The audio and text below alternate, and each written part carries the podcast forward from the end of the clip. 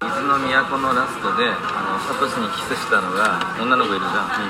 あれがあのラティアスなのかカノンなのかどっちなのかっていう論争ああなるほどね人間のままキスしあたのそうそうそうそうどっちなんだろうってあれおかしくないなんで人間になれるのあれどういう設定なのあれ分かんないあれマジでさ今考えたらあれ謎じゃない何人にパグる人間ってどういうことあれ人工人工ポケモンあれ だっ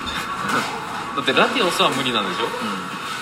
おかしいよねミュウツーんこれ最近のやつなの何よなんか配布でなんかラティアスがテレテレアな性格固定あなあんだっもらえてる出してるで普通は覚えてない天使のキスを覚えるそれ 意味深 意味で深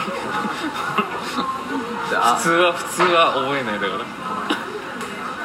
映画にうわすげえセンスあんだけどそれわざ普通覚えてない天使のキスを覚えてると20年以上の時を経て水の都のラストシーンのラティアスカノン論争にこれで終止符が打たれたのは興味深いことがあるああなるほどね